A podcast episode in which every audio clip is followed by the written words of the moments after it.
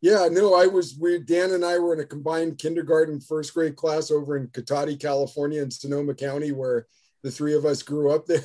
And so, and then, uh, and then we got to know uh, Chris in, in high school there at uh, Rancho Cotati High School in Runner Park, California. And, uh, and then Chris somehow uh, ended up like, you know, just like making his way all the way to Illinois. So to the Midwest. So that was not entirely my, my plan.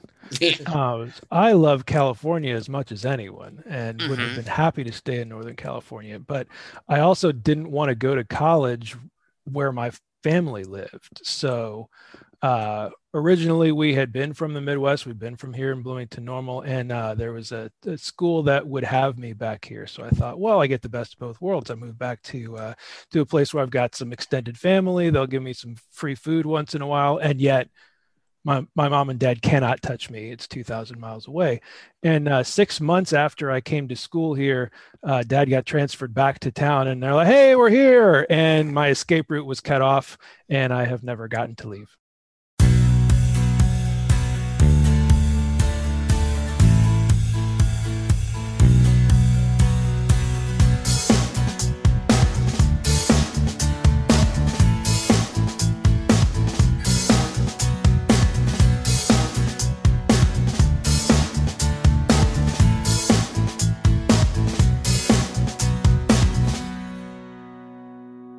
Hello, everyone, and welcome to a new episode of Set Lusting Bruce, your podcast all about Bruce Springsteen, his music, and mostly his fans.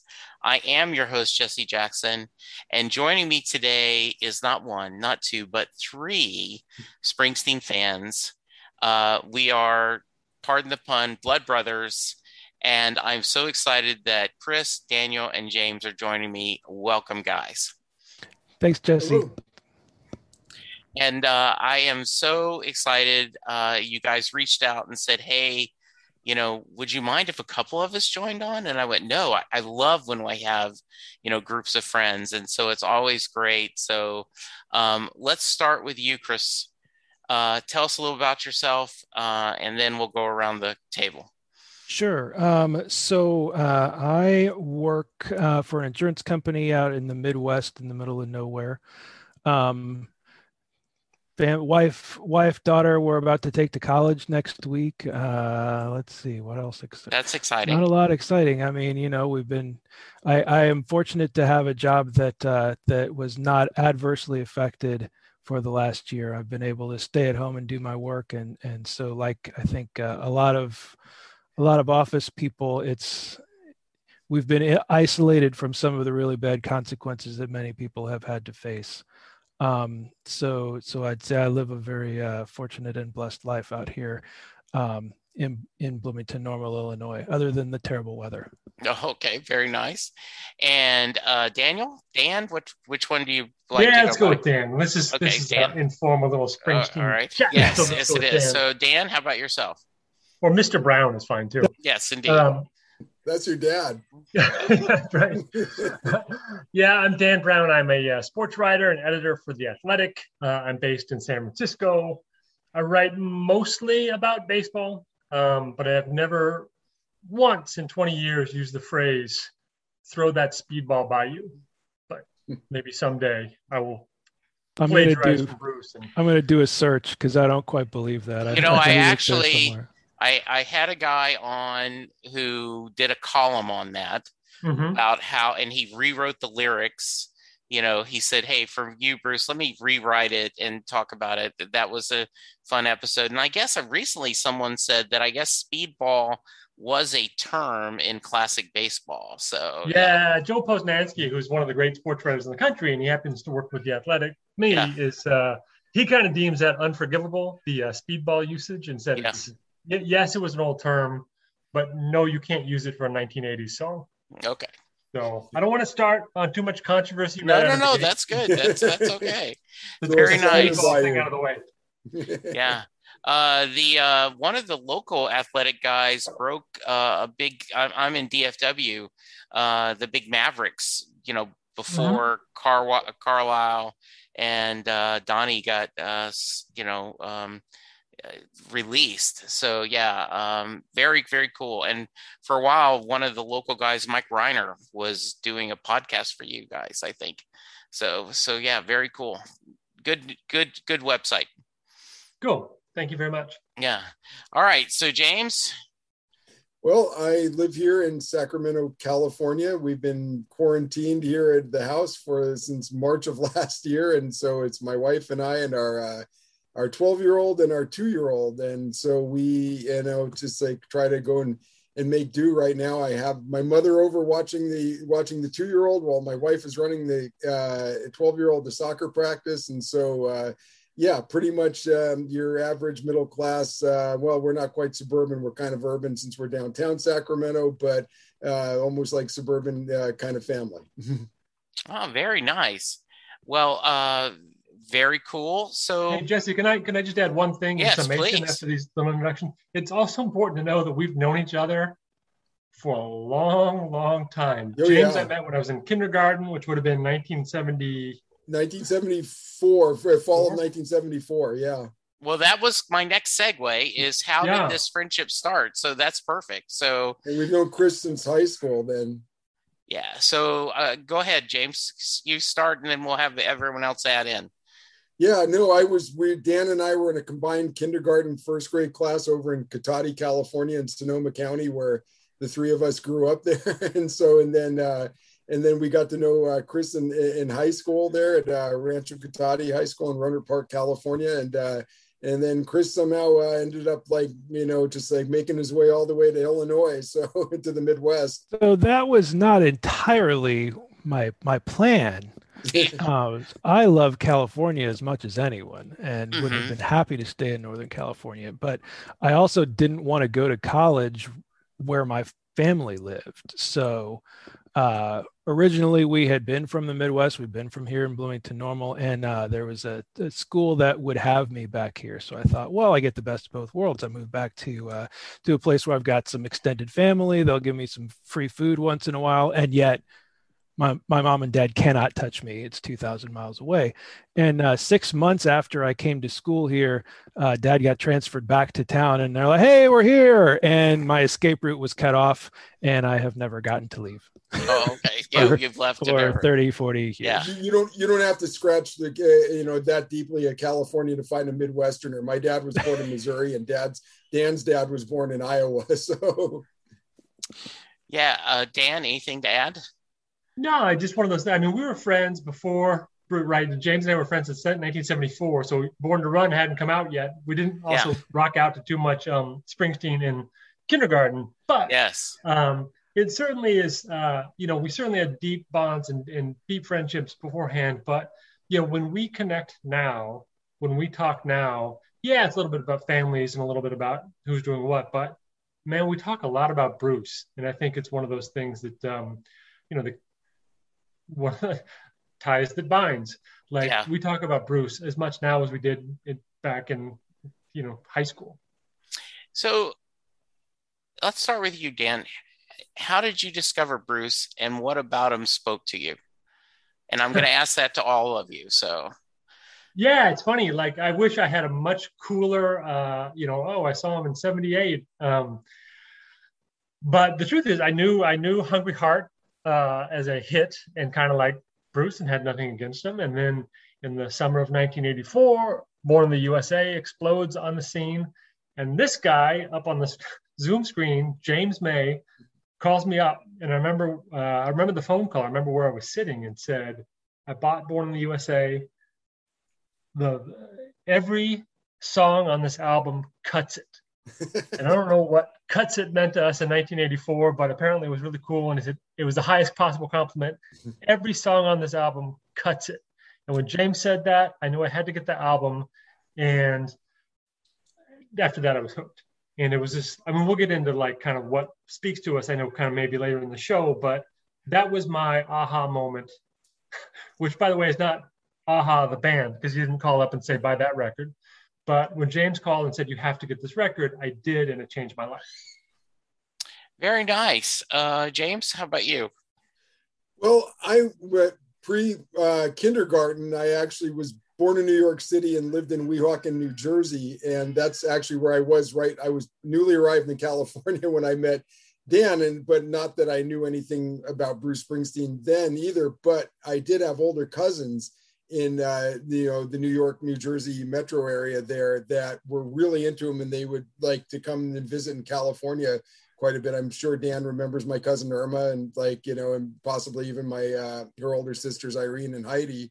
And they would come uh, to California and they would like, you know, bring these Bruce Springsteen records.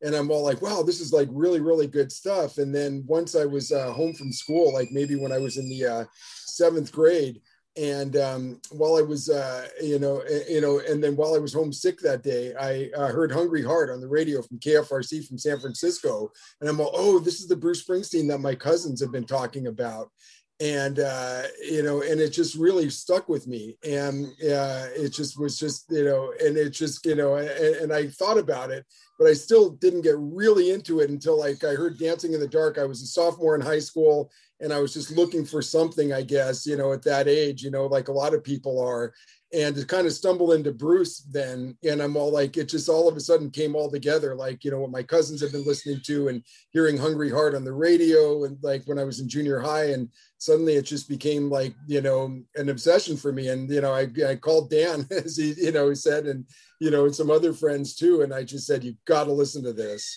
Yeah, I just became an evangelist for Bruce, like right then. That's that's awesome. So, Chris, how about you?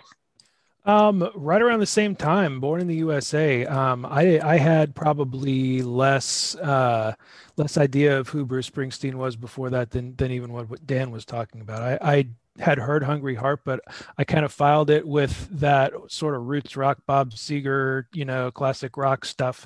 I didn't pay it a whole lot of attention, or or probably couldn't have named who who sang it. Um, but uh, Yeah, Born in the U S A came out, and I, I you, you guys may have to correct me because my timelines are sometimes not uh, what they could be. But I, I did not buy the album. I taped it, and there's, there's a connection to James here. I taped it off of Brendan Murphy. Yeah, Brendan no, had the Brendan fact, had the actually. tape, yeah, the cassette, and um, I think this was right. But we were I, I met Brendan at high school that first year, freshman year, doing uh, doing school plays. And um, I will remember he had that, and he was into uh, Red Hot Chili Peppers, and he would he would have these tapes on him all the time, like up, Uplift, Mofo, Party Plan, and all this stuff. But uh, but he was super into Born in the U S A, and so I taped it off him. And um, not only did I like it, but like my mom was like, "This is great." Um, And so it had the, it, there's not as much of, of what you'd call like mon, monoculture anymore, where every, you know, people from, from eight to eighty might listen to the same record. Like uh, the last one I can remember maybe would be um, Hootie and the Blowfish or something, where, well, everybody that year had that album. Well, everybody in nineteen eighty-four, it seemed like, had Born in the U S A. And, and so to get back to why that's important, I could play it in the car on a road trip with with uh, my folks and stuff, and they would let me do it. So right. Anytime I could find an album that everybody that they would like let me listen to on the car stereo, it was like, well, this is great, you know. Then now I can I can enjoy something. I don't have to get stuck with God Don Williams or whatever they wanted to listen to. But by the way, I just had dinner with Brendan Murphy and his family on uh, my family. We had our families get together on Saturday night, and I told him about this, and he was very jealous. So. Oh, we should well tell him that next time he can join. You yeah. know what? What I find interesting, and There, there is a fraction of Springsteen fandom that kind of hold their nose about Born in the U S A, you know, and how it perhaps not is aged as well, and and you know, it's the popular. But I, I think you're giving it short shift that it was the gateway drug, you know, for many, many people. Um, and, you know, you can talk all you want about Darkness and Born to Run. And, uh, but, you know, Born in the U S A, became, you know, catapulted him to worldwide stardom. And I do think it's funny that if he was another act, right, he would on a live show, you would hear almost every song from that album. Mm-hmm. And, you know, he does two or three at the most. You know, it's kind of interesting. You know, we talked, the, the three of us I know had, had brought this subject up within the last year, where we were sort of it, to, to, to, to just digress briefly on, on the way our group chat goes. It seems like one of us will think of something about Bruce and feel the need to run to the group chat and just throw this out there. Okay. And one of us threw, I don't remember who, but somebody threw out so, something about Born in the U S A. And so we were just, we were like doing exactly what you talk about, revisit a little bit and, and thinking it over. And it, it was sort of like, I think, I think one of the thoughts that came up was looking at it as a part of the whole uh, catalog. It seems like a little bit of an outlier, even not just not just because it's produced with sort of eighties and has that that gloss and and the big drum sound and all of those things, but it it doesn't sound like it doesn't sound much like The River, and The River came out very, very, you know, not not long before that. And the songwriting just feels a little different. There's something that's a little less, remember the word I might have used in the chat, but there, there's an ethnicity about Springsteen up to The River that I sense, not being from the East Coast. I feel that New York and I feel that New Jersey Italian sort of, especially in The River. I don't feel that on Born in the U S A. It was more white bread almost, and and maybe that helped it be successful. But but we also talked about the fact that, yeah, that you don't hear as many of the songs in concert, and when you do, they're a little bit different, yeah, a little tweaked.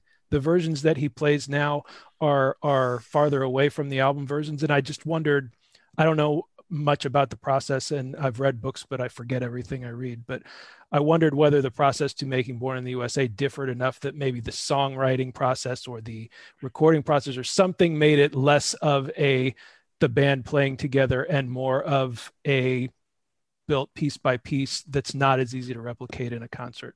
So Dan, James, I'll get your thoughts in just a minute, but a couple things that you made me think of. One, uh, you know, Little Steven has said that if Bruce wanted to be, he had the capacity to be one of the best pop, yeah, you know, music writers in the industry. And when he talked about like a, that, when The Promise came out, you know, when that box set, and I do think that if you read Peter Carlin's uh, biography, that, you know, after The River, he did Nebraska, and then the record company was like, oh, okay. And then, then it was almost then when he brought him the tapes for Born in the U S A, they were like, oh, this is more like it. And they, they immediately heard that there were hits. Um, on Quorum, you know, the website where people post questions because they're too lazy to go to Google. Um, sure. Someone said, you know, why did Bruce do a different, why did he not duplicate the success of Born in the U S A on further albums? And my answer was, if you think about it, he, he very seldom repeats himself. That mm-hmm. the, The River, you know, Born to Run is different than Darkness, which is different than The River, which is different than Born, than Tunnel of Love. And it, even on, you know, um, Wrecking Ball and, you know, Letter to You and Western Stars, three of his last four albums, all very unique. Um, James, anything to add? Yeah, actually, I, I yeah, quite a bit. Actually, good, please.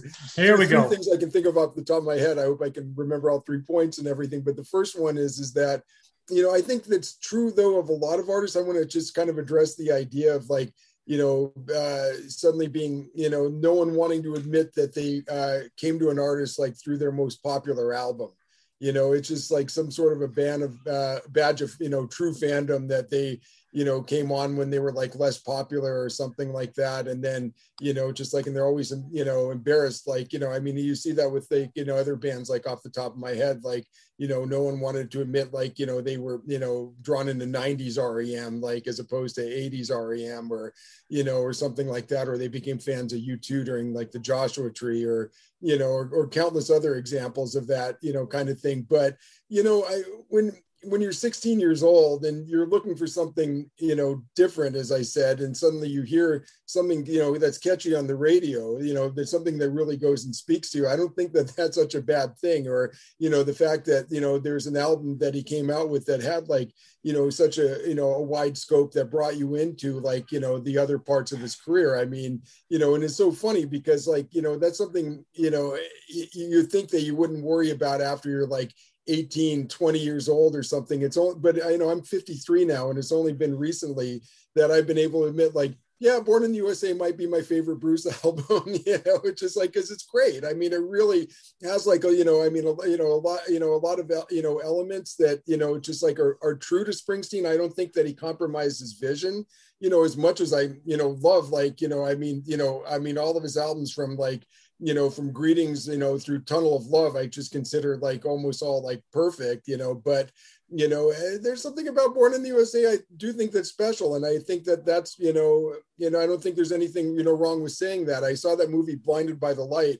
I don't know if you guys have seen that, you know, yeah. and, and it's just like, and about, you know, and that kid's experience. I mean, it was funny. He was like, you know, the kid was uh, this, you know, son of Pak- Pakistani immigrants coming to England, and, you know, just like, but his like relation kind of like to Bruce's music, like through Born in the U S A, actually, like, you know, kind of like really rang true, you know, in terms of like fandom for me. I mean, I saw like, you know, even though I like, I'm a white kid from Sonoma County, California, like, you know, I was all like, yeah, no, I, I really get that. I really understand like why, you know, just like it was all so relatable and everything. And so, you know, and I think there was a, you know, big moment. My mother, you know, is from, from Germany. I have cousins in Germany, and they, you know, all had copies of Born in the U S A when I would go over there, you know? And so it was this nice little kind of universal uh, album that we could all go and talk, you know, talk to.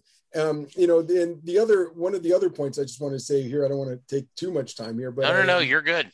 Yeah. I, I wanted to, you know, also, you know, talk about when you talk about like, you know, the, some of the pop stuff that he was writing, like with The Promise and everything, you know, just like, you know, he was, you know, which also kind of continued on to some of the songs that were like on, you know, The Ties That, That Bind, you know, and the problem is, I think that sometimes Bruce is a little too stringent of an editor, you know, with some of his stuff, because I think he's like a little bit too worried about like being, you know, compromising an artistic vision for something, you know, but, you know, you know, unfortunately, sometimes I think it has led him to make like a, you know, some bad decisions, or I wouldn't say like bad decisions, but, you know, when you hear like some of the songs that are on The Ties That Bind, and I'm all like, wait, you had that available to you? Like, and, you know, versus like some of the lesser songs on the river. I mean, I'm not going to, you know, mention any Ames Crush right. on You. Or something like that, right? And everything, yeah. I'm all like, like, wait, you couldn't put Party Lights on instead of Crush on You or something like that. And so he's, you know, the problem is, is I think that, you know, he's got like such a, you know, such a fear sometimes of his own,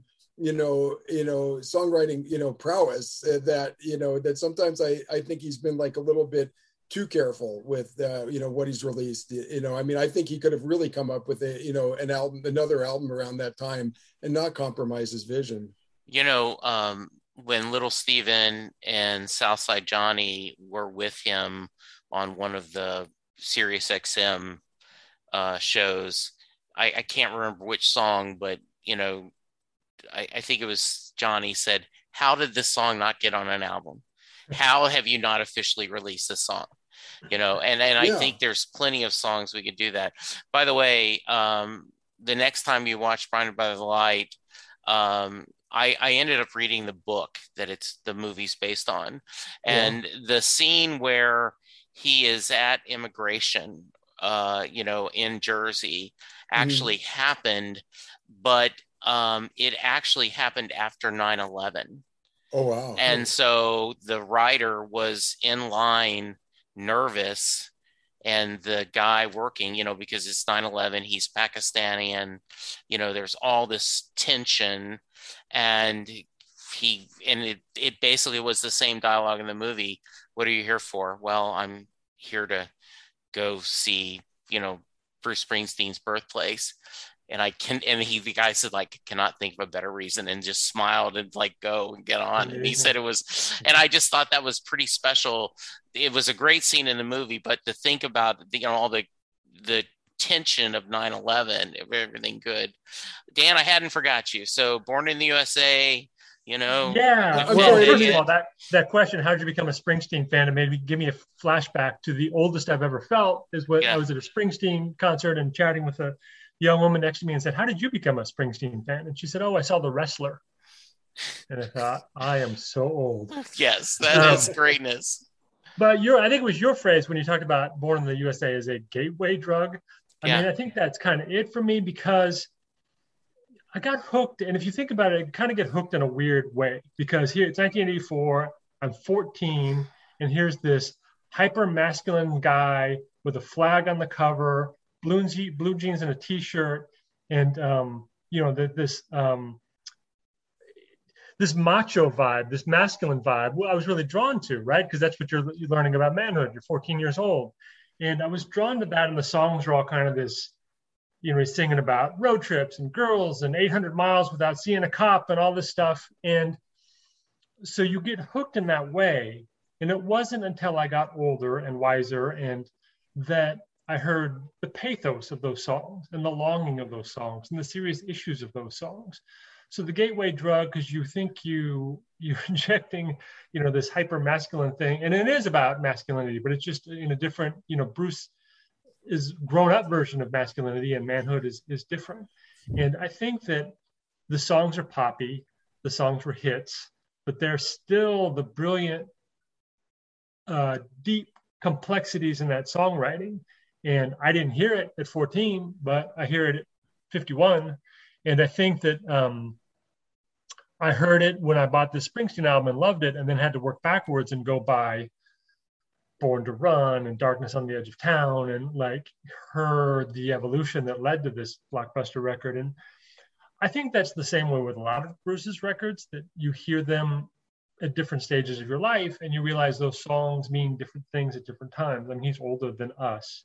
So if he was writing from a perspective that's older than us, and was doing so at Born in the U S A, just, but I think it was just such a, you know, it seemed like a teen American anthem, you know, when it comes on the radio. But, and I guess there was some of that, but it wasn't all of that. You listen, to, if you, I mean, you break out the liner notes and read the lyrics and you're, oh, that's what he's singing about.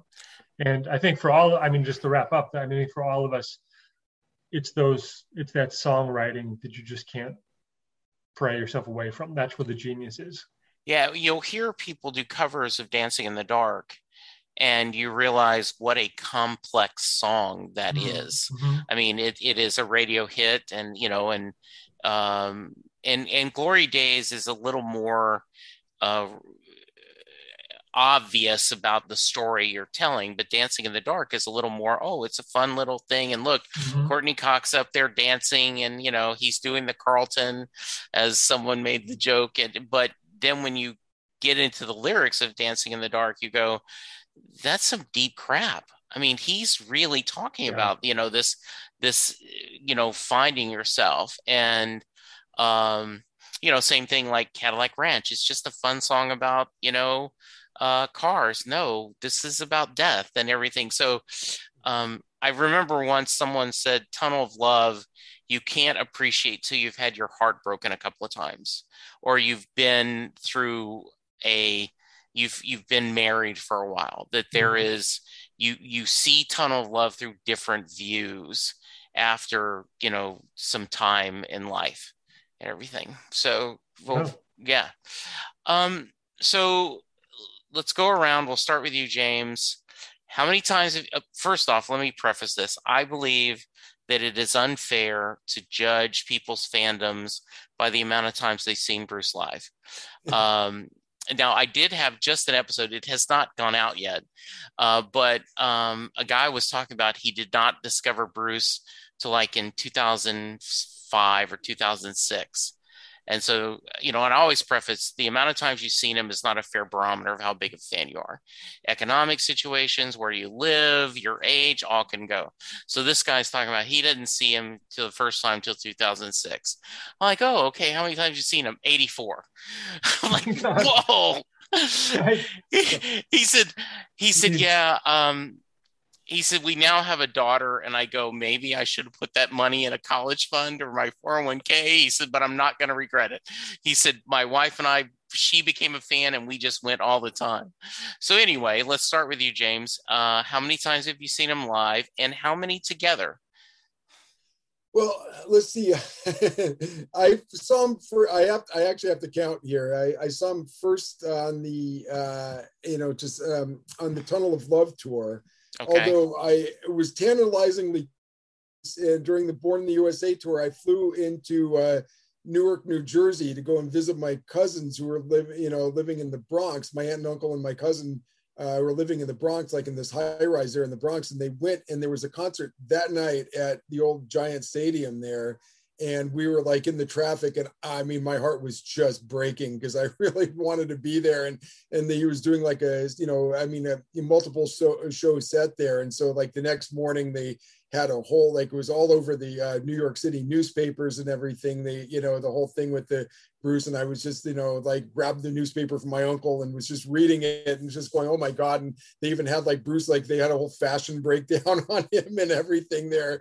And, uh, you know, it just like, and I was just all like, oh God, I just want to you know, be able to see him. And so finally, like, you know, in nineteen eighty-seven, I was finally old enough to make these decisions for myself. And so I went to go see him with uh, the aforementioned Brendan Murphy, um, you know, just like on, uh, you know, just like on the Tunnel of Love tour. And then I saw him again with Brendan Murphy in nineteen ninety-two, and then on the, with the other band tour.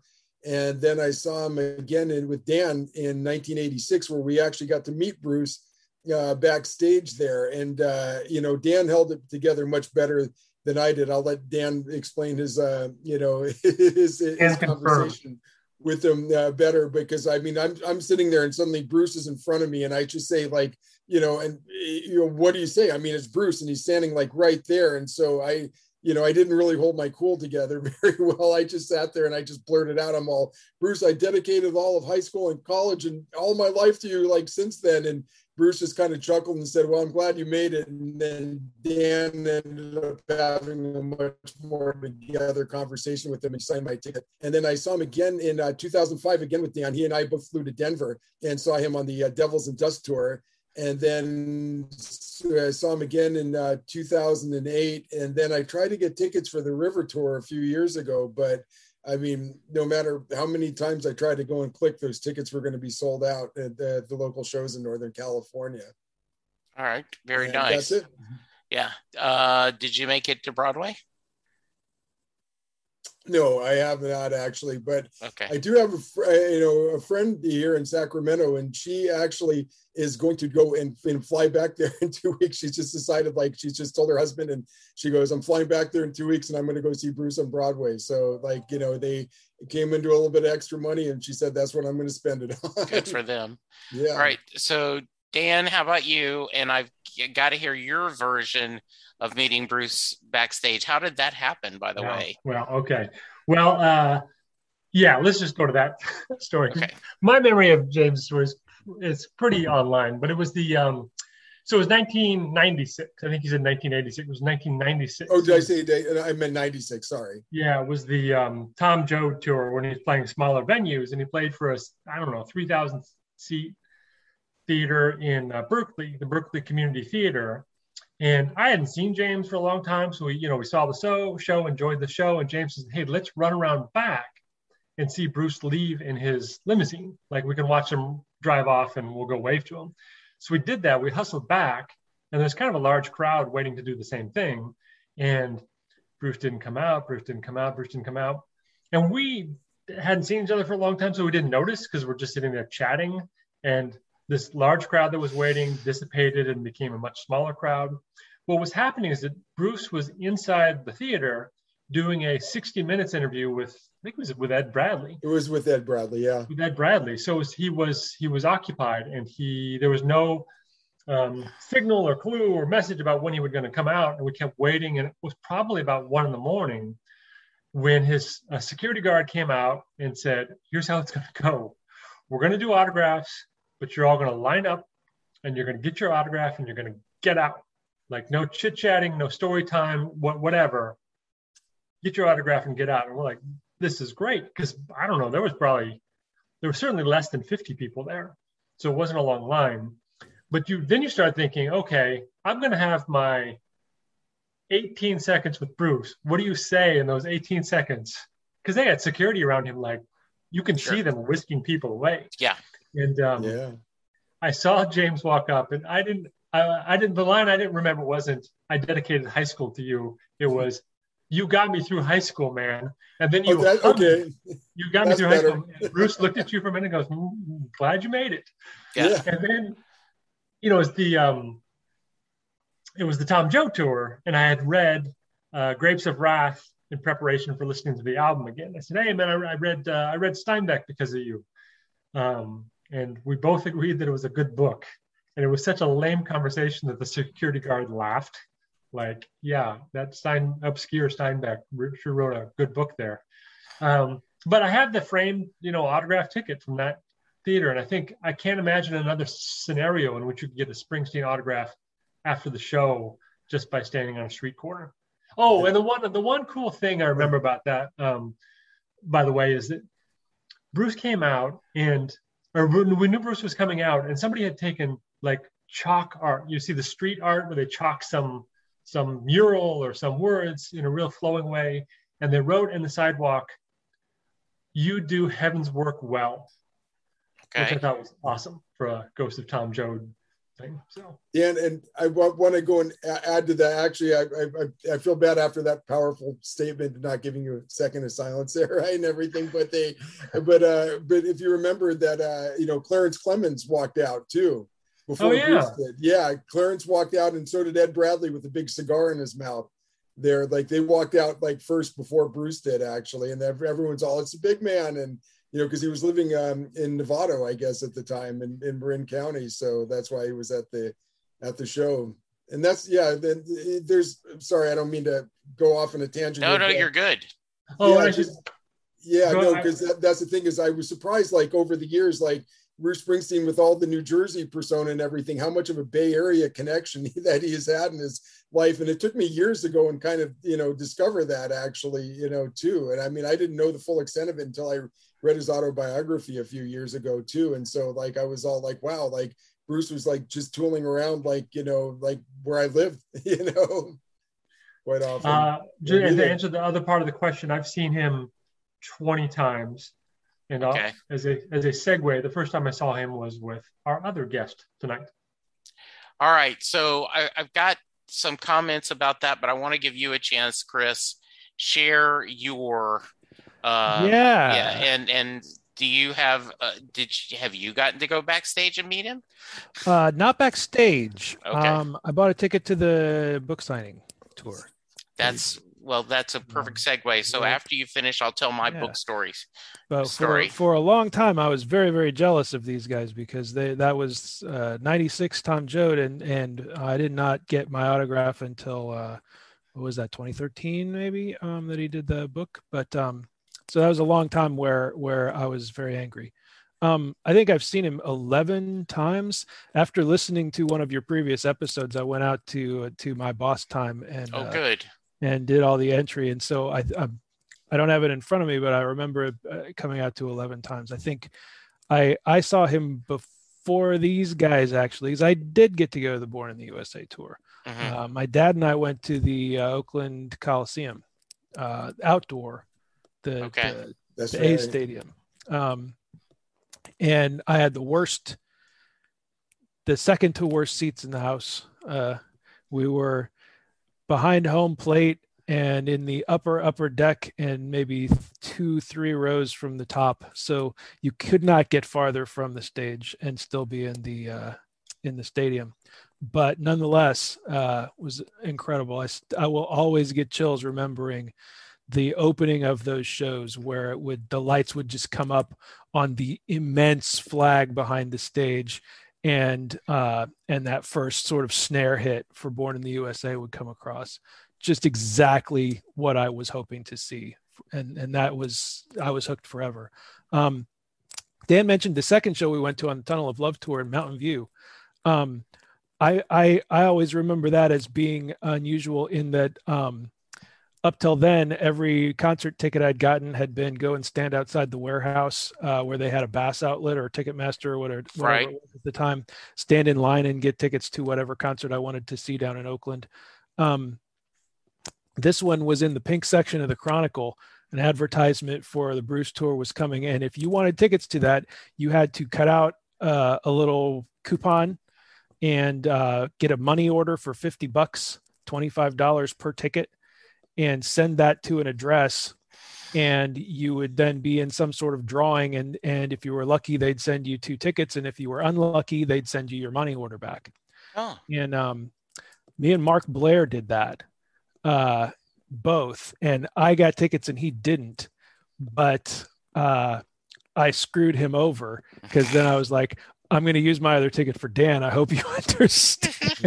Because Dan's Mark Blair's not on this podcast. Mark, Mark yeah. was just, Mark was not a huge Springsteen fan, but we went right. to concerts a lot together. And so we yeah. were the ones who were sort of in that. But, but once I had the tickets in hand, I was like, I cannot take, oh, I yeah, cannot exactly. take Dan Brown to this, because um, to fill in a little time, I remember specifically after that Born in the U S A, and we sort of like, you know, we played that to death. And then Dan, I remember you and I got the live nineteen seventy-five to eighty-five, which that really is sort of fallen into a black hole of memory now that there is so much live material available. Right.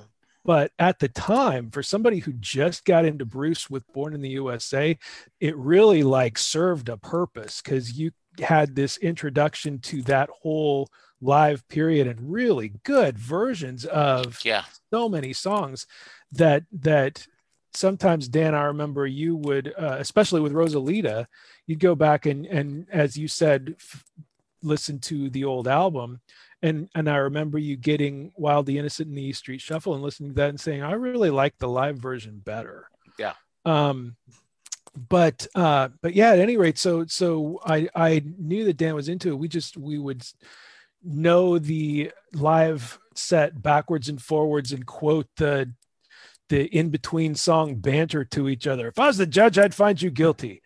Um, How funny. You know, you know that was going to get thrown out in this one.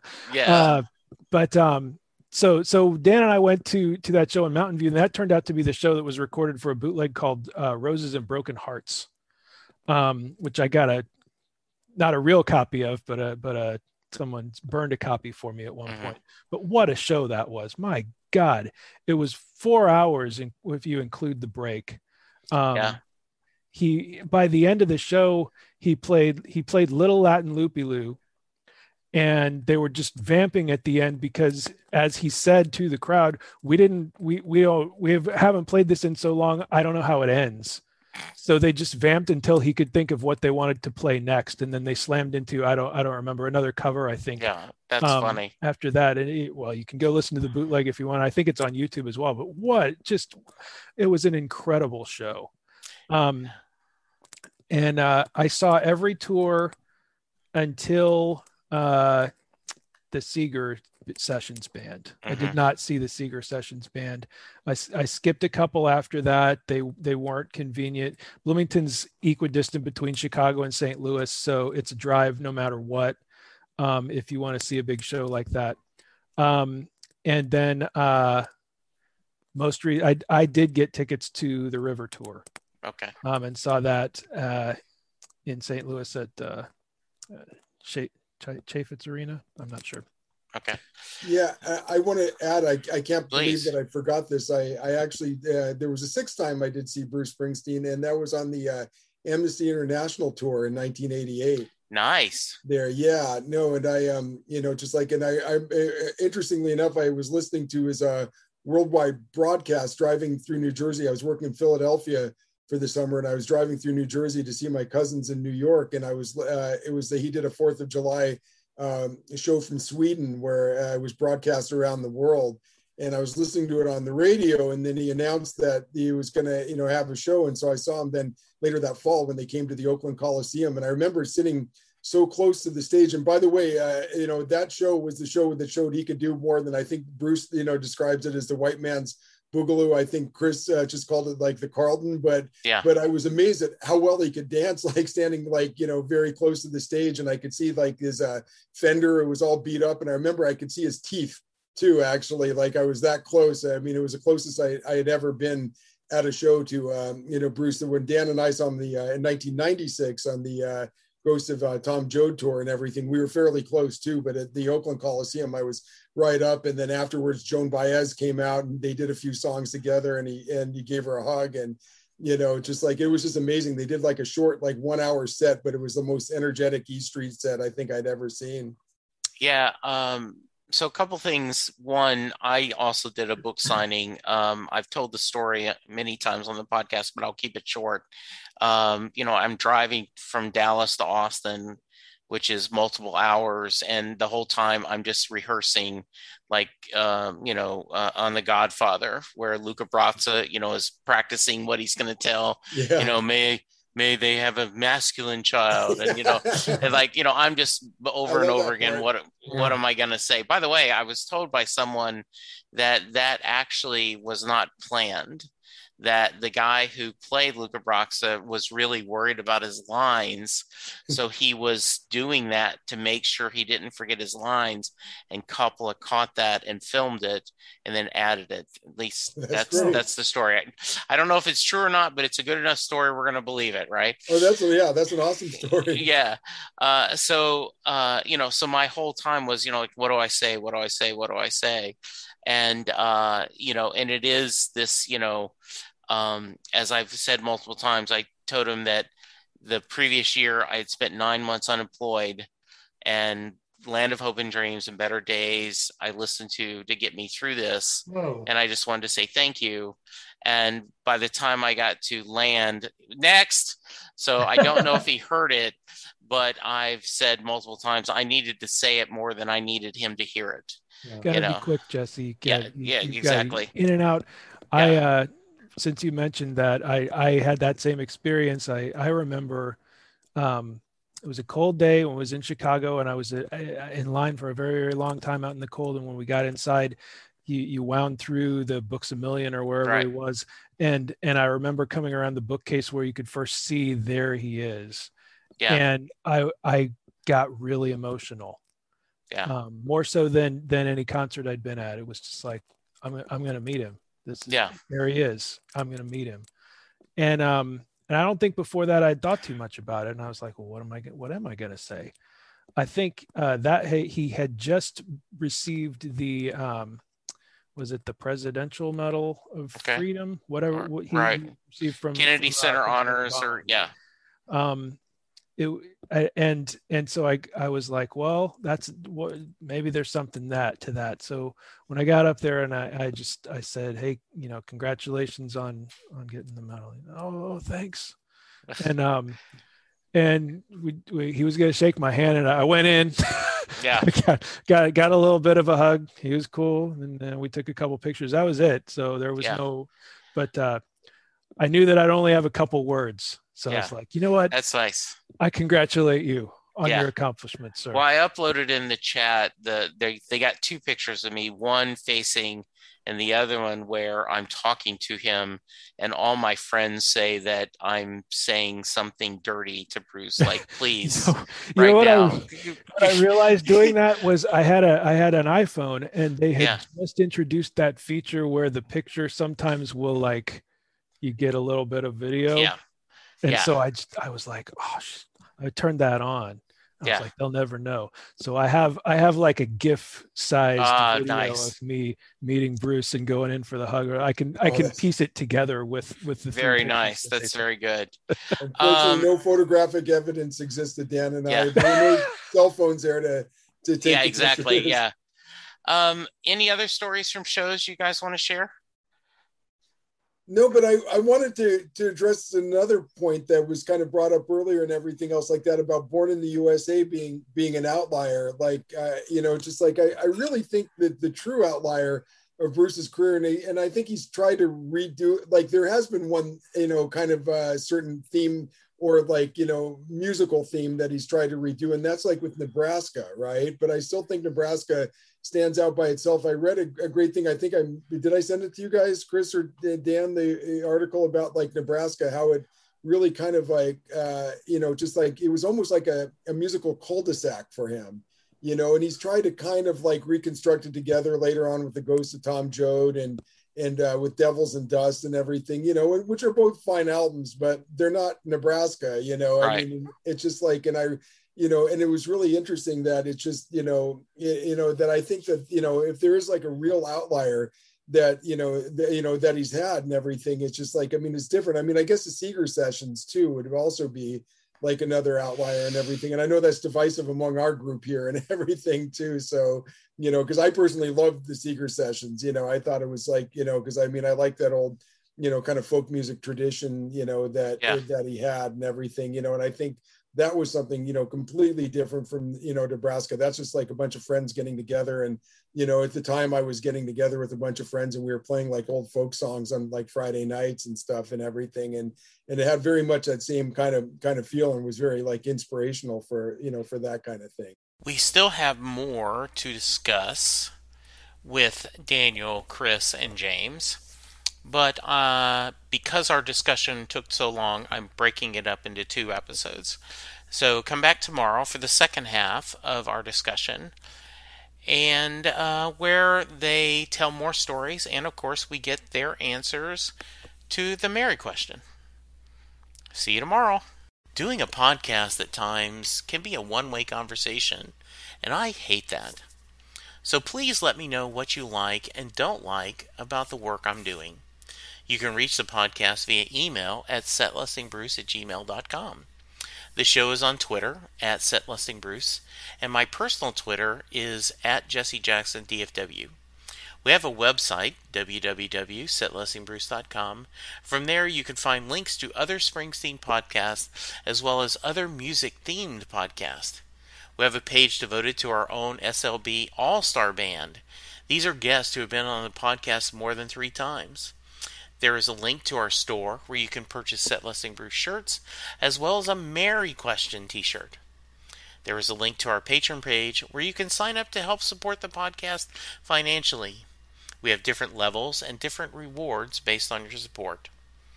If you don't have any extra cash, and right now who does, you can support the podcast by subscribing via your favorite podcast player and leaving us a review.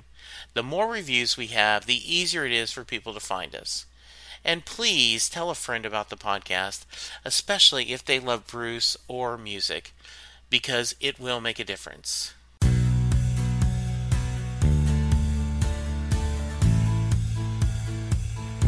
You just heard the fun talking, hard rockin', music lovin', album ranking, fan thinking, joy spreading, lyric reading, story sharing podcast that is the one, the only, Set Lusting Bruce.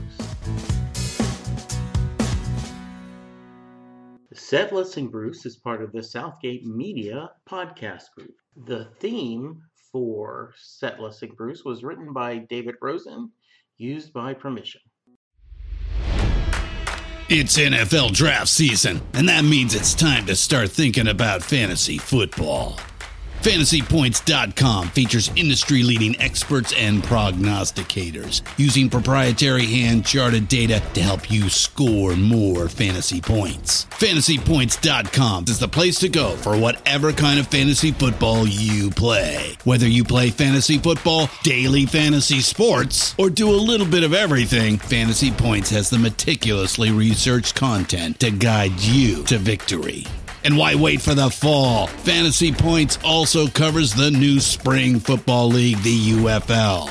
Join the guru, John Hansen, Scott Barrett, Joe Dolan, and other massive names in the fantasy football universe with an exclusive offer. Use code Pantheon for fifteen percent off any Fantasy Points package, including the all-in package, with access to every article, tool, and data nugget that Fantasy Points has to offer. That's fantasy points dot com and code Pantheon for fifteen percent off at Fantasy Points. fantasy points dot com, code Pantheon. Score more fantasy points.